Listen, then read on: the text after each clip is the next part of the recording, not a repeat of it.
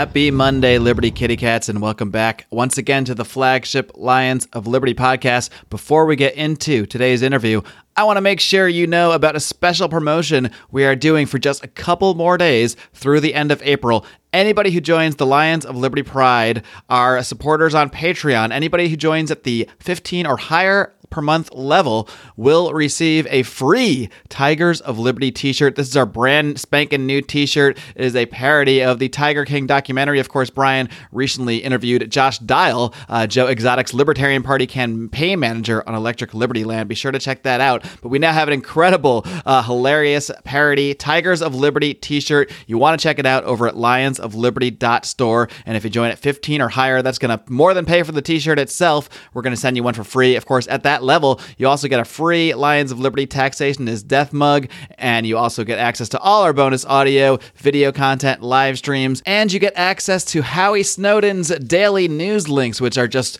incredible. Once you once you see how many how this guy uh, curates news, it's really an incredible thing to see. But you'll get those delivered right to your inbox as well. And don't forget, 10% of all of our Patreon earnings are going to help DonorSee with their battle, helping people all around the world, especially the third world, who are affected by everything going on with coronavirus. So join on up, get a free t-shirt, and help a great cause at the same time. Check it all out at patreon.com slash Lions of Liberty.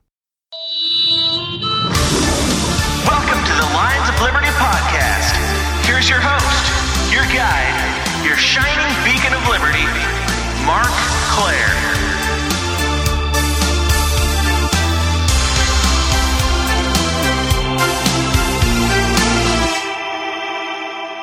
My guest today is a professor of economics at George Mason University and the author of four books, including his latest, Open Borders The Science and Ethics of Immigration. I'm very pleased to welcome Professor Bryan Caplan. Brian, are you ready to roar? Roar!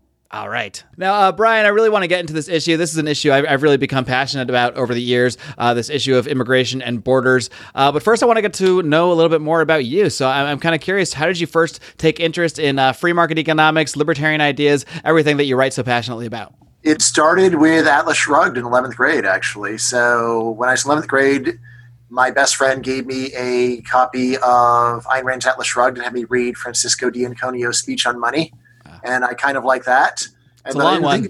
yeah, yeah, but I mean, well, that's one of the short ones actually. Yeah, I, yeah. I guess it's all relative in that book. Then right, but then actually, the few days of the summer right before twelfth grade, I actually did read it, and I read it in about three days in a stereotypical teenage obsessive sleep deprived state. and after I read it, it seemed very interesting and inspiring. But then there's a question of: Is this at all realistic? Can this be done anywhere in the modern world? And so that's when I started studying economics to find out whether what she was saying was completely crazy or not. Hmm. And I'll say that the more I read, the more I said, well, I guess she's not completely crazy, actually. There's a lot of good points here. There's a lot of arguments that I never heard that seem very solid. Uh, so initially, I spent a lot of time reading Austrian economics and uh, other free market economists, libertarian economists. So getting what you could say was a very biased perspective. But when I uh, became a student at UC Berkeley, then I learned mainstream economics and saw a lot of value in that too and tried to reconcile those. And then I would say that in grad school, but especially once I became a professor, I got much more interested in psychology and sociology, but especially the psychology, and realizing it's actually hard to understand much about social science unless you also know a lot about the human mind and the way that human beings think and feel. And if you look at my books, I would say all of them have a very heavy infusion of not just free market economics and mainstream economics, but also psychology and really just interdisciplinary social science. Uh, and that's really where I end up coming from now. Well, that's really interesting. It was it was seems it was the philosophy and sort of the creative approach taken by Ayn Rand that led you to have interest in the ideas, and that that led you to really just focus on okay, now can this thing that I think seems so cool, so interesting, so fascinating, can this actually work in real life? So that that led you directly to this sort of economic side. I'm curious, did that did your own experience lead to you know the reasoning behind doing this book? This book is sort of a, a graphic novel. It's in graphic novel form. Are you trying to approach it in the similar way, way where you hope to sort of capture the imaginations of people, but then at the same time, as you do in the book, sort of break down the economic reasoning behind it. Yeah, so you could definitely say that. I mean, I'd say in all my books, I'm trying to actually get people to read the book. Right. So that's always step one. yeah. Um, so I mean, what I'll say is for a professor, I do a good job of that, but professors are terrible at getting people to read their work. so you could be fantastic professor and still be pretty mediocre. Right. Uh, for this last book, since it is a nonfiction graphic novel, I was trying to do something different, do something to, first of all, just convey a lot more information in a short amount of time. Mm-hmm. So I had seen other similar books, uh, you know, such as the Cartoon History of the Universe series, and said, "Wow, this is a great way to just give a much more intense dose of information per minute." and at the same time to make it much more fun so that people actually keep reading so basically you multiply a lot more information per minute times a lot more minutes of people's time because they're enjoying themselves so you know, i would say that you know like Ayn Rand i am trying to really engage readers and inspire people although you know, very different from her is i'm trying to really incorporate research very heavily into the book and in particular unlike her, I don't just give you a bunch of references to books that already agree with her, which, uh, right. uh, you know, like she has great reading lists, but all the books that she cites basically agree with her. And that's not the way that you figure out how the world works is by reading a bunch of things that tell you what you want to hear. So, you know, when I write books, I make a very stoic effort to just read a very wide variety of views on this and find out you know, what does anyone of any note have to say about this topic. And yes, of course, I normally end up thinking that my approach is the better approach, but at the same time, this lets me just do a much better job. And also, I mean, I'll say, like, like, you know, anytime I've worked on a book, I've learned some uncomfortable facts that are just hard to reconcile with my overall view. And then I'll say, okay, well, I guess I have to change the view then. What I said wasn't really true, and I've got to at least modify it somewhat in order to be honest. I think that's such an important quality that I think uh, whether it's libertarians or people of any uh, you know philosophical bent should uh, sort of take that approach to things. Always, you always have to be open to challenging your views. We all got to our views from a certain direction, so at some point we were open to changing yeah. them from what they were, uh, and we need to always be open to challenging ourselves because either we're going to find out, oh yeah, this thing I believed was right, or we might find out, okay, maybe I was wrong at this issue. Maybe I was looking at things in a different way. And and, and borders, the issues of borders and immigration is one area where uh, there's a lot of division among libertarians, and I think uh, regardless of the views people come out with, I think everybody could do do do really well to look at the you know sort of steelman the views of, of each side of things and really try to look at the best arguments uh, going both ways. Agree more. Yeah, and uh, I'm kind of curious, how did you get so passionate about this issue of immigration specifically? Right. So I would say I, it first came on my radar when I was learning basic economics and the economics of free trade and then there's a question, what about immigration? And then the economists I read said, well, immigration is a free trade and labor. So if you think free trade is a good idea, you should think immigration, the open immigration is a good idea. And I said, yeah, it makes great sense. And then I moved on and didn't worry about it much anymore. It's only when I started blogging that I did more and I started reading more recent research on just how big the losses of different kinds of trade barriers are. And the main message of this research is that we have already greatly reduced regulation of trade in goods. And so, actually, the harm of the remaining regulation is very modest. On the other hand, the regulation of labor and international flows of labor remains extremely draconian. And then, when economists measured how much is the harm of this, they come out, came away with an astronomical number. Because basically, think about it this way you let one more Haitian into the United States, it's very normal that his income multiplies by a factor of 10 or 20 right? And economically the reason this is happening is because that haitian is producing 10 or 20 times as much stuff in the united states as he, as he is in haiti. And the whole point of the laws is to stop this. So when you think about all the people that want to come and by most counts that's hundreds of millions or billions of people want to come times the typical gain per person of multiplying their contribution to the world by 10 tenfold say you come up with an enormous number. And really what you come away with is immigration restrictions are by far the most harmful regulations on the planet in terms of how much they impoverish mankind and how much progress they are stopping. Where does this sort of economic fear of immigrants come from? I mean, this always was sort of known. We're brought up even even in school today, or maybe not today, but when I when I was a kid, we were still taught of how we were a nation of immigrants. We learned about Ellis Island, how we pretty much let everybody in and uh, let them sort of build their own life. When did this nation sort of take a, a turn to the point where it the, uh, this sort of fear of whether it's economic or otherwise that immigrants coming in from might actually be a bad thing? That we need to start looking at how how can we restrict these numbers? Yeah, so there was a lot of complaining about immigrants during the entire history of the United States. I, you know, so like you may have heard about anti you know, anti Irish movement and so on. Right. Uh, of course, you know, movement against Chinese immigrants, Japanese Japanese immigrants. But the crucial events were in 1921 and 1924. So 1921 imposed temporary quotas on immigration, and 1924 made them permanent and much lower, and also based them upon an earlier census. If you look at what people were saying at the time, it's quite clear. Because you know, people were, I'd say, politicians were more honest in those days, or at least they were more on, more honest about things that we would not be honest about today. So normally, what proponents of immigration restrictions at the time said, right on the congressional record, is this is a Nordic country. Other peoples are inferior, and if we let them in, they're going to ruin our country. Right. So you know, you know, like you know, around the you know, like like people like when I was taught the history of immigration, I was given the idea, well, the country was was full by then, and so then they had to go and limit it. So basically, immigration was good when the country was frontier, but then bad afterwards. But that's really not an important part of what the the actual arguments that changed people's minds. The actual arguments changed people's minds were where right now we're letting in a whole bunch of southern and eastern Europeans and Jews and Italians and Greeks, and these people are terrible. So let's keep them out, and we'll save our country. Right now, this does not mean that people are supporting these uh, the regulations out of racism today, although maybe, but does mean that the reason they were put on the books was this very peculiar kind of racism that we barely even hear about today, which is this intra-white racism of the Nordic whites are far superior to the non-Nordic whites.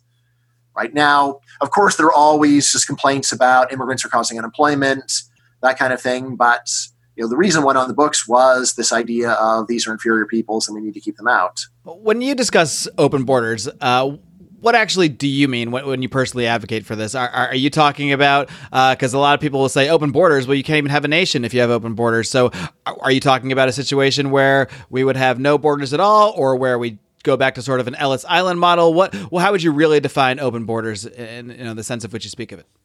Yeah, so in general, when I write, you know, all my books are controversial. And when I write a controversial book, I try to only sell people on the one controversial idea in the book. Mm-hmm. So I don't try to simultaneously convince everyone of all these the weird things that I believe, which I think well, I would just seem like a kook if I did that. Uh, so, you know, when I say open borders, yeah, it basically just means going back to the Ellis Island model where anyone on earth is free is free to live and work in any country where they want. So you could say it's the universal Ellis Island model, where it's not just the United States doing it; it's all countries. Although, of course, you'd expect that most of the immigrant flows are going to go from poor countries to rich countries. It's not just that; it's also going to be based upon proximity and language. But you know, ultimately, you know, the economic factor is the overwhelming one for for most purposes so yeah, it's just one where the border still exists. You know, like you still have all the things you're used to, but the default, the strong default, is that anyone can come in. You know, of course, if they're a murderer on the run, then they get then you find that and they go to jail. So it's, uh, but of course, you could say you know, in that sense, we don't have open borders. You know, for people that are in the U.S. jails right now. So I would again to say that's just a separate issue. But you know, you know, sort of like the way that I picture it is if movement is just as free for citizens as for non-citizens. That's what I think of as open borders. What are some of the biggest myths out there that the you know about immigrants that the common person who might be not even necessarily for closed borders or immigration restrictions, but someone who just expresses concerns about the issues of immigrations? What do you think are the biggest myths that they that are that are widely believed? I, I suppose that are just completely un, untrue. Right. So probably the biggest one is that it's not so much a myth as something that people are just oblivious to, and that is when a person moves from a place where they're paid very little to a place where they're paid very much, the production of mankind increases. Right? So normally people have a zero sum view that when someone moves from Haiti to the U.S., they go and they take a job and there's no gain to the world. And I said, look, that's completely wrong. You know, the American that is displaced will find another job someplace else with will over the medium run with near certainty, and the Haitian then goes from contributing almost nothing to the world to contributing a lot. Right? You know, I tell people this is just like you know, women entering the U.S. workforce. This doesn't mean that you know, American men can no longer find a job. It just means that women who previously would have not been able to go and or would not have been selling their talents to the world are, and what they produce then you know is not only allows them to draw an income and have a better life, but it also is good for all their customers. Uh, so, in terms of you know, like actual wrong things people think, probably the worst one is the idea that you don't want to let in low skilled immigrants, that you want to let in people who are at least as good as the average of your country or better. So it's the idea, you know, like high skilled immigrants good, low skilled immigrants bad. And again, I say, you know, this is just completely wrong because, you know, key point, people with low skills are still useful people. Right. Right? If the janitor at your, at your business dies, it, it would not make sense to say, "Hooray! No, where this person no longer burdens us." Well, wait a second. Like he was that he did a job. He produced something useful. He let. Well, other he wouldn't be doing it and getting paid if we didn't need him to Yeah. do it. Yeah. So when someone says that a person making thirty thousand dollars a year is is a useless person, that's what I say. That is crazy. That is a great thing to be. And, that person might be their their profession might be looked down upon here or even their salary uh, but to the person who's trying to come here for an opportunity that's a rich person's salary. I mean if they can take their even minimal amount of skill and apply it to a job like being a janitor that is a, a huge gain for them and a huge gain to the economy having someone someone working and filling a job that we do need done Yeah, absolutely. So, of course, you'd say, wouldn't it be better to have Albert Einstein? And I say, sure, it's better to have Albert Einstein, but we don't have to only have Albert Einstein. We can have Albert Einstein plus a thousand janitors. We can do both. And the idea that low skilled people are worthless people or not, or like that somehow there's a problem with them, uh, is, you know, say like it's completely wrong.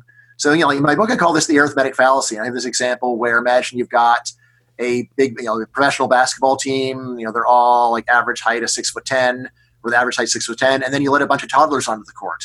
The average height on the court has just dramatically fallen, but this does not shrink the basketball players. right All that it means is that you have changed both the you know you you you you you you've, you've changed the denominator, you changed the, the group that you're sampling over, and so it gives you it can give you this illusion that there's been that there's a problem, but point is like the you know no one has shrunk as a result of letting those toddlers onto the basketball court and then if you've got fruitful cooperation then great right and you can see this in places like the gulf monarchies where they let in tons of low skilled workers who then go and produce useful low skilled goods that people actually want and use and improve their standard of living and of course the immigrants themselves get a great deal you know, get a great deal in the process yeah, so and then you know there's a bunch of other ones. You know, there's the myth that immigrants are committing a lot of crime, at least in the U.S. They have lower crime rates than natives.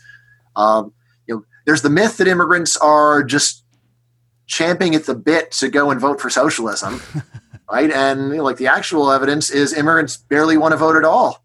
Right? They're just not. They're just they're very apolitical. Understandably, they show up in a new country.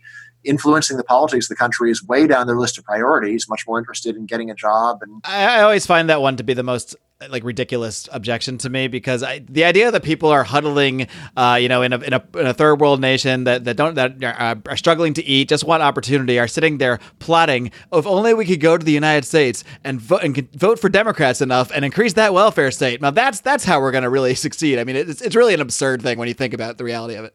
Yeah, I mean, uh, so I mean, I, in the book I do say there is evidence so that that uh, that, for, that that in the United States foreigners are more socially conservative and more economically liberal than natives, which is what I think a libertarian sphere. The main thing though is when you measure it, it's a modest difference, right? And when you multiply that by the low probability that they vote anyway, and also just look at assimilation, their kids generally assimilate to American norms, not the norms of their parents. Um, yeah, so I, I guess like an, another you know, big myth is the idea that you know, people that you know, I guess it's. Let me put it this way. So I've had a bunch of critics saying, you know, Bryan's an idiot. He believes in magic dirt. He thinks that if some, as soon as some Venezuelan socialist touches the ground of the U.S., this transforms him, and he goes from being you know, like a you know, an urban an urban socialist criminal to being uh, like a libertarian investment banker. so, you know, like I, I never said that. Um, you know what you know what I will say is two things. You know, first of all, even you know like first generation immigrants from very backwards and, and authoritarian nations, they assimilate enough to become productive members of society, and then secondly, their kids assimilate almost totally. Mhm. Right. So I say, you know, like critics of immigration, they tend to look at the slightest sign of non-assimilation and then, and then say, "See, it's not happening." And you know, like what, what I say in the book is, if you want to get the real story of, of assimilation, ask an immigrant parent see what they say. Like I've never met an immigrant parent who says, "Oh, my kids haven't Americanized at all. Like like they're way more interested in India or Bangladesh than they are in the country they grew up in." Instead, it's always the opposite. Um, you know, they won't even they won't even speak my language. They aren't teaching my grandkids the language. They have no interest in anything about our culture. And yeah, like I brought them here for this opportunity, but I feel alienated from my kids. Um, now I remember my editor was saying, "Well, we don't want to say that because there's some people who'll be upset about this happening." And I said, "Look, this is what happens. So I'm just going to be honest. So, you know, some people's fears are unreasonable. The fear that people won't assimilate is unreasonable.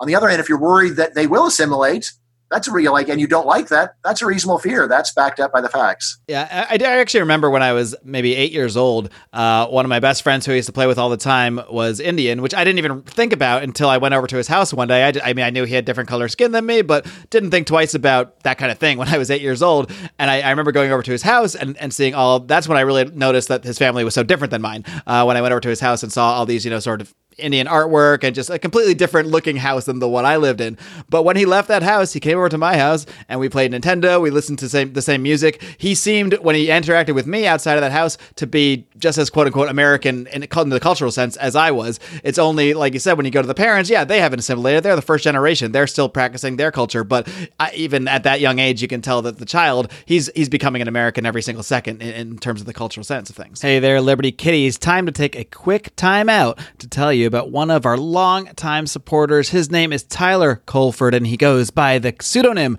Crypto Man. That's his rapping name. That's right. He is a rapper as well. He does some awesome stuff, and he recently produced a track called Free Ross. And the Ross in question is, of course, Ross Ulbricht, the creator of the Silk Road Marketplace, who was sentenced to two life sentences for creating that marketplace. Yes, it was a black market indeed of all sorts of things, including drugs, consensual transactions, which libertarians are completely in favor of. There were no victims and there were no crimes as far as concerned. So please do check out the track Free Ross. It was just released on Friday, March 27th, the 35th birthday of Ross Ulbricht. And 100% of the proceeds will go to the Free Ross Foundation, which is uh, helping to free Ross and bring more awareness to his situation.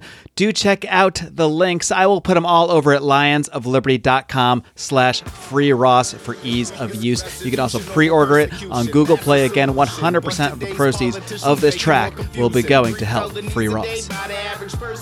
Still wonder why there's an overpopulation in the prison system, persecuting crimes when there is no victim. Parents doing time, separating children, perpetuating crime to a future generation.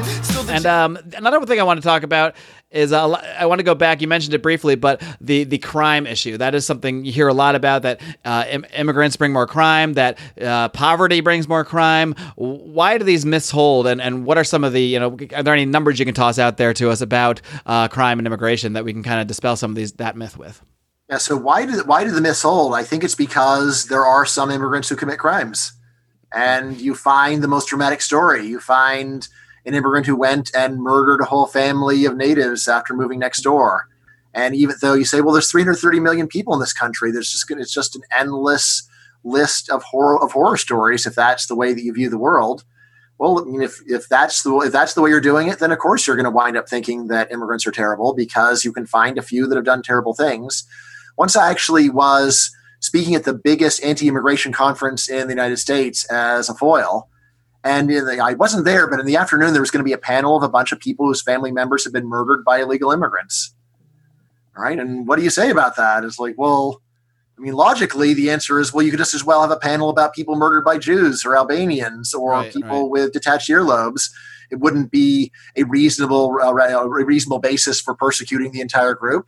But you know, I wouldn't want to be on that panel because like, there's just no way to not sound like like, like a jerk when you say, "Look, you, I understand what happened to you, but we shouldn't do anything about it other than punish guilty people. That's it."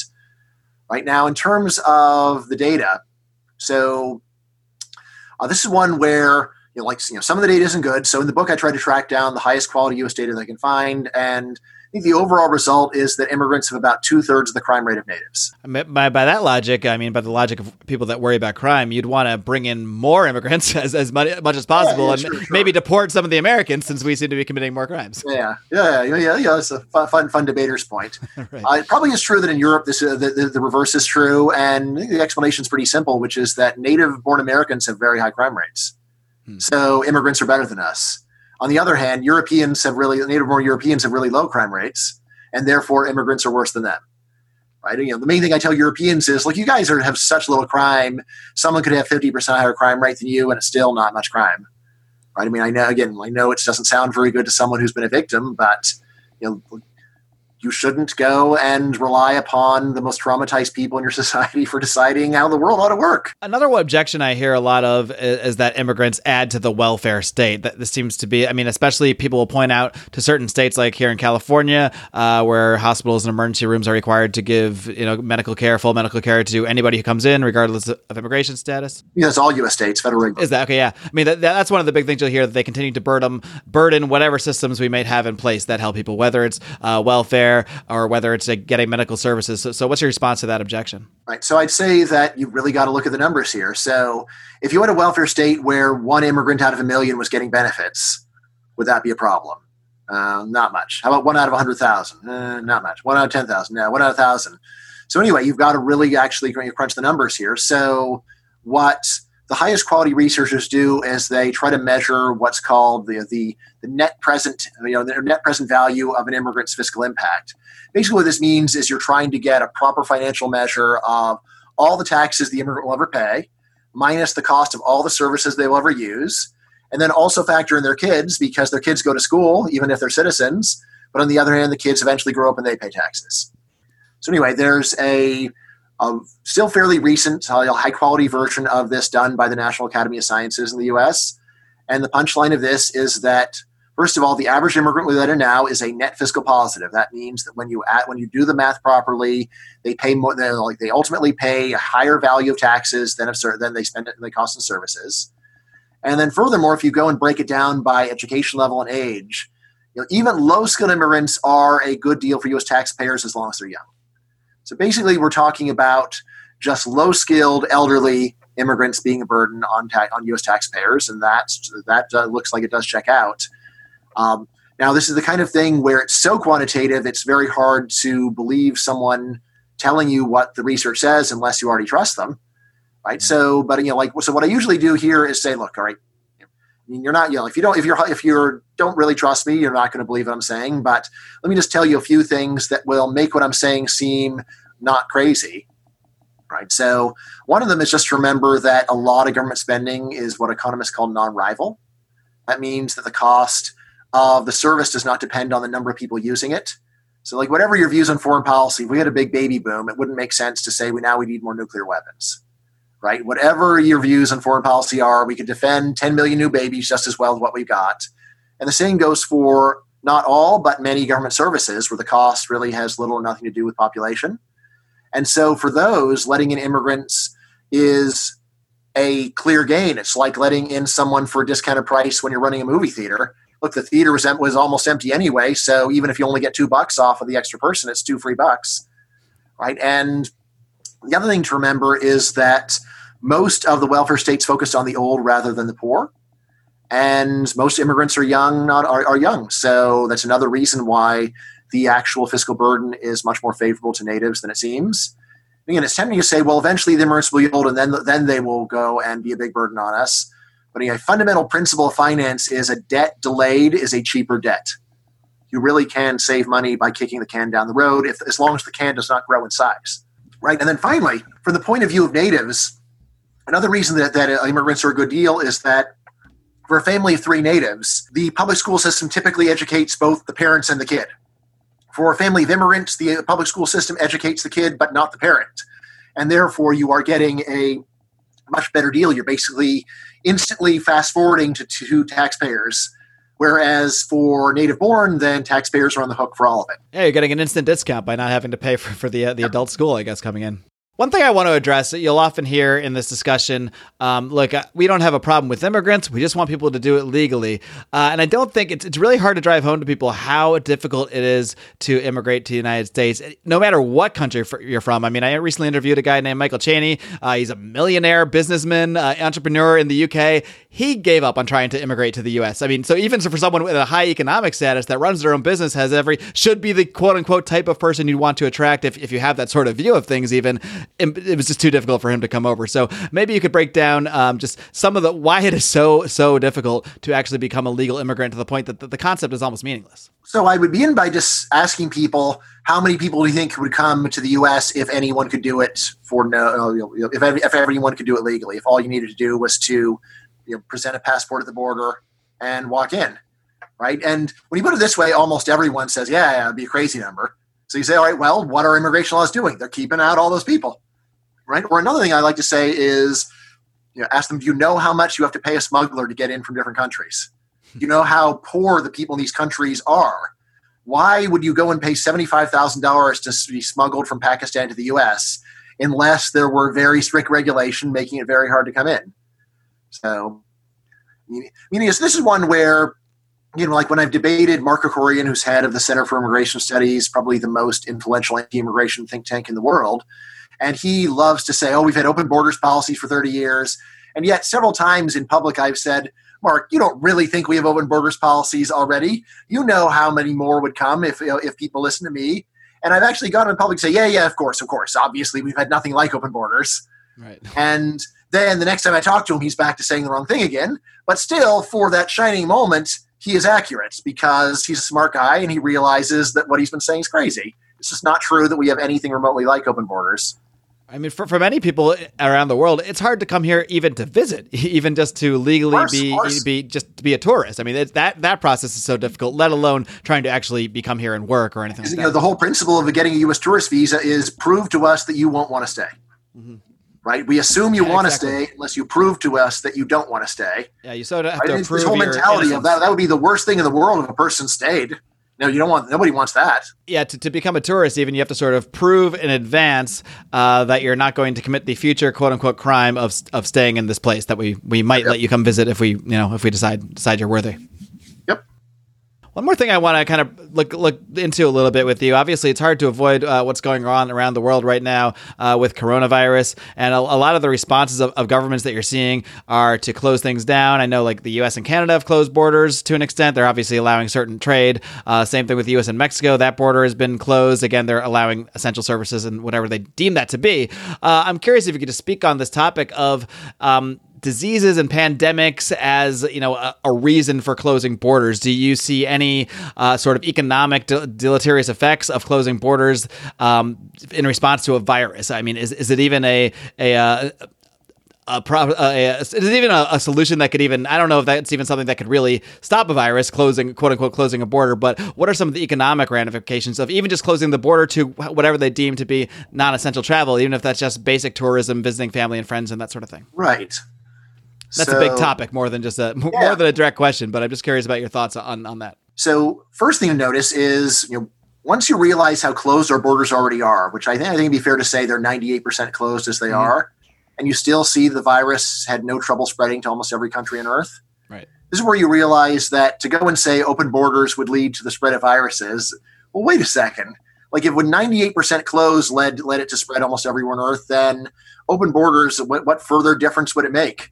To the case where you can say, yes, if you had 100% closed borders, which by the way would require not only that you don't let anyone from the outside in, it would require that you don't let anyone from your country ever leave and return. So it's not just a matter of keeping foreigners out. You have to keep your insiders in, or at least say you can leave once and then you can never come back.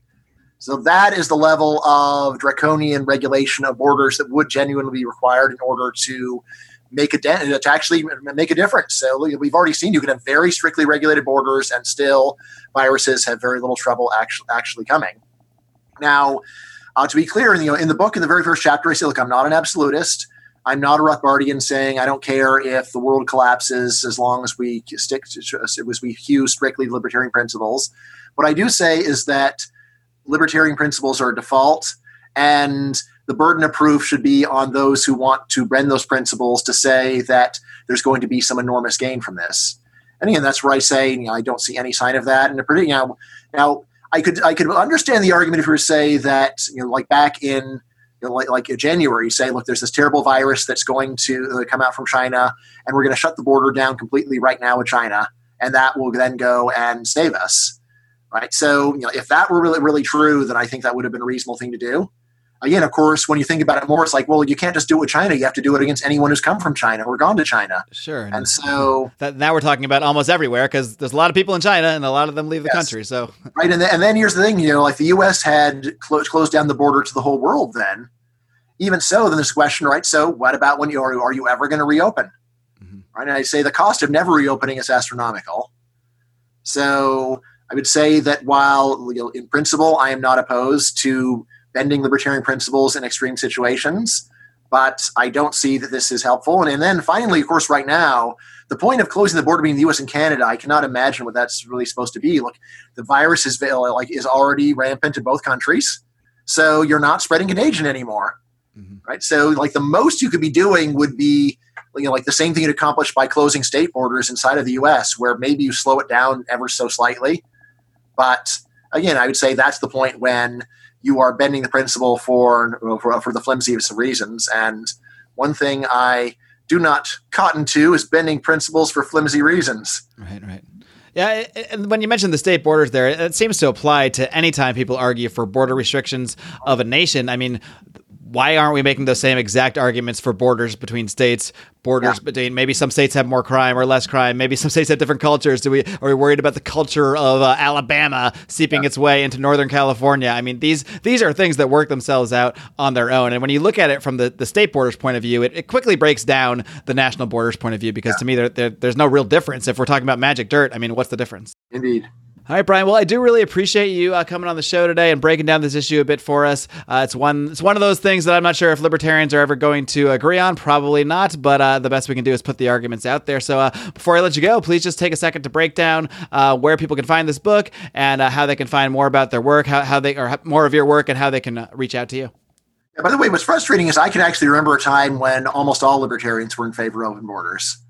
So you know, like like in the in, in the in the 80s, early 90s, you know, like libertarians who are opposed to uh, opposed to immigration were very few and far between. You know, I, I, always took it as the logical, you know, yeah. the logical point of, of the philosophy, but uh, only in, the, in recent years have I seen more and more people that, that seem to disagree. So uh, I think it is something we yes. need to keep pressing on. I guess. Right. You know, well, I mean, it's all it's one where I say, look, you know, if you are going to support national government saying that other human beings cannot live and work in your country without government permission right? And you know, like this is not just like some minor thing about compromising on raw milk or something like right. that. This is a very fundamental principle that has, you know, and it's and it's one where the harm that you are doing to the people that are affected by the regulation is enormous, right? So it's not just a trivial thing; it is an enormous harm with horrible costs. And, and really, what I say in my book is for you know, like the, the flimsiest reasons again so again, I'm not an absolutist saying it should never be done, but I am someone saying it should be done only after very serious thought and investigation. And I say when you do that serious thought and investigation, you come away with a very pro-immigration view. Uh, so yeah, you know, much more favorable to banning Satanism than banning immigration. That's like what the great social gains of Satanism are. Less clear, uh, but anyway, so you know, the, you know, so these days especially, I just say you know, just get the book on, on online. Uh, Amazon is uh, has a great price, thirteen thirty nine, and you know, this is a book, by the way, that while I mean, I wrote it for adults, but I also wrote it so that precocious kids would would like it too, and I know a lot of kids read it, and I'm really happy about that because you know, I broadened my audience. You know, all of my other books. You know, I'm, you know this, these, are, these are the only, this is the only book where my five year old was ever looking over my shoulder reading it while I was writing it. So I, I felt like I, I knew I had actually cracked into a new audience when that happened. I think that's something great about the the uh, graphic novel format. It kind of makes it more accessible in so many ways. And first of all, it just makes it less intimidating than say some you know 500 page just mm. words only tome might be to some people, where they see a graphic novel and it doesn't make it dumbed down. It just makes it easier to get through. You know, you see pictures, um, you're you're telling stories. It's just it's a different type of storytelling format, and uh, you know it's the kind of book that like I could see myself handing. I, I have an eight year old nephew. I could see him him reading that and ha- not having a problem really understanding the basic concepts. Uh, like I said, it's not dumbed down, but but it's it's definitely readable for people at a younger age. Yeah, I mean, like I said, so I mean, I think you get a lot more information per minute of reading because a picture really is worth a thousand words if you choose the picture well, and it's a lot more entertaining than a regular book. It's definitely my mo- my funnest book I've ever written, and I always try to make things fun. But you know, this book, I I'm I'm willing to say, look, it's it's not just fun for a book; it's fun. So hope people check it out. Right. And again, the book is Open Borders, The Science and Ethics of Immigration. We'll also post a link to it over in today's show notes. Professor Bryan Caplan, thank you so much for joining me today on Lions of Liberty. Appreciate all the work you're doing out there. Keep up the great work. Keep on roaring. Well, my pleasure. And just let me mention one other thing. So I, I, we, we actually never mentioned the name of my co-author, the illustrator. Ah, yes, that's very important. We should we should. So he's uh, you know really famous guy. He is the one who draws the daily webcomic Saturday Morning Breakfast Cereal. If you don't know the name, you still quite possibly know the style of art. So if you look at the book cover and you say, "Hey, isn't that drawn by that guy?" And the answer is yes, it's drawn by that guy. I did find myself thinking that I couldn't pinpoint it, but it, it's it seemed like a very familiar art, art artistic style. Yep. Yeah. All right. So yeah, great, great talking to you. It's been a lot of fun. Thanks, Bryan. Appreciate it. Take care. Okay, awesome. All right, Liberty Kitty Cats. I hope you enjoyed that conversation with Professor Bryan Caplan and our discussion about open borders. It's certainly a topic that not all libertarians agree on. Uh, myself and Brian McWilliams actually had a little debate on that very topic that we did uh, a live stream on for the Lions of Liberty Pride a couple months ago. Don't forget, you can join the Pride by heading over to patreon.com slash Lions of Liberty. Get access to all sorts of exclusive bonus audio content like Conspiracy Corner, like Degenerate Gamblers. Uh, you get a first look at all the live streams that I've been doing uh, over these lockdowns here. So be sure to check that out. And again, anybody who joins at $15 or higher per month will receive a free Tigers of Liberty t shirt. That's in addition to the free taxation as death mug. So even if you stick around for one month, you've already made money on just those two products alone, let alone the fact that you get to support your favorite libertarian podcast, let alone the fact that you also get to support DonorSee and their efforts to help people being affected by coronavirus and by all the lockdowns and supply chain issues around the world. So there's just unlimited reasons to join the Lions of Liberty Pride. Be sure to check all of that out over on Patreon at patreon.com slash Lions of Liberty. And don't forget, my friends, it's not just me here on the flagship show every single Monday, bringing you compelling and interesting discussions like the one you heard today. We've also got Brian McWilliams slapping you in the face with his weekly shot of comedy, culture, and liberty. Again, if you missed his interview with Josh Dial, Joe Exotic's Libertarian campaign manager, you got to check that thing out. Just click back a few weeks in that podcast feed uh, for his interview on Electric Liberty Land. Brian's weekly shot of comedy, culture, and liberty, while John Odie Odermatt wraps things up with his incredible, hard hitting, and inspiring look at the broken criminal justice system every single Friday on Felony Friday. Uh, you really got to check out his interview from the other week where he had an inmate on uh, from a federal prison describing all the terrible conditions there and all the ways that that prison is really setting up for a major outbreak of coronavirus. Should that virus get in there, I mean, the conditions there are just just awful, and this is very common in America's prisons. Most people do not know about it, but it's very rare you get to hear from someone inside the prison at the time. And we can't even really tell you how John got that interview lined up, but you gotta check it out. So click back in that feed. There's so much great content here, three days a week. Sometimes we give you a little more over here in the Lions of Liberty podcast feed. And of course, for even more content, if you just can't get enough, head on over to Patreon, patreon.com slash Lions of Liberty. Even if you don't sign up for Patreon, you got to check out this Tigers of Liberty t-shirt. Please do head over to lionsofliberty.store uh, to check that thing out because yeah, you, you just got to see it to believe it. That's all I got to say, my friends. And until next time, I've got one last word to leave you with, and that is to encourage you all to please live long and live free.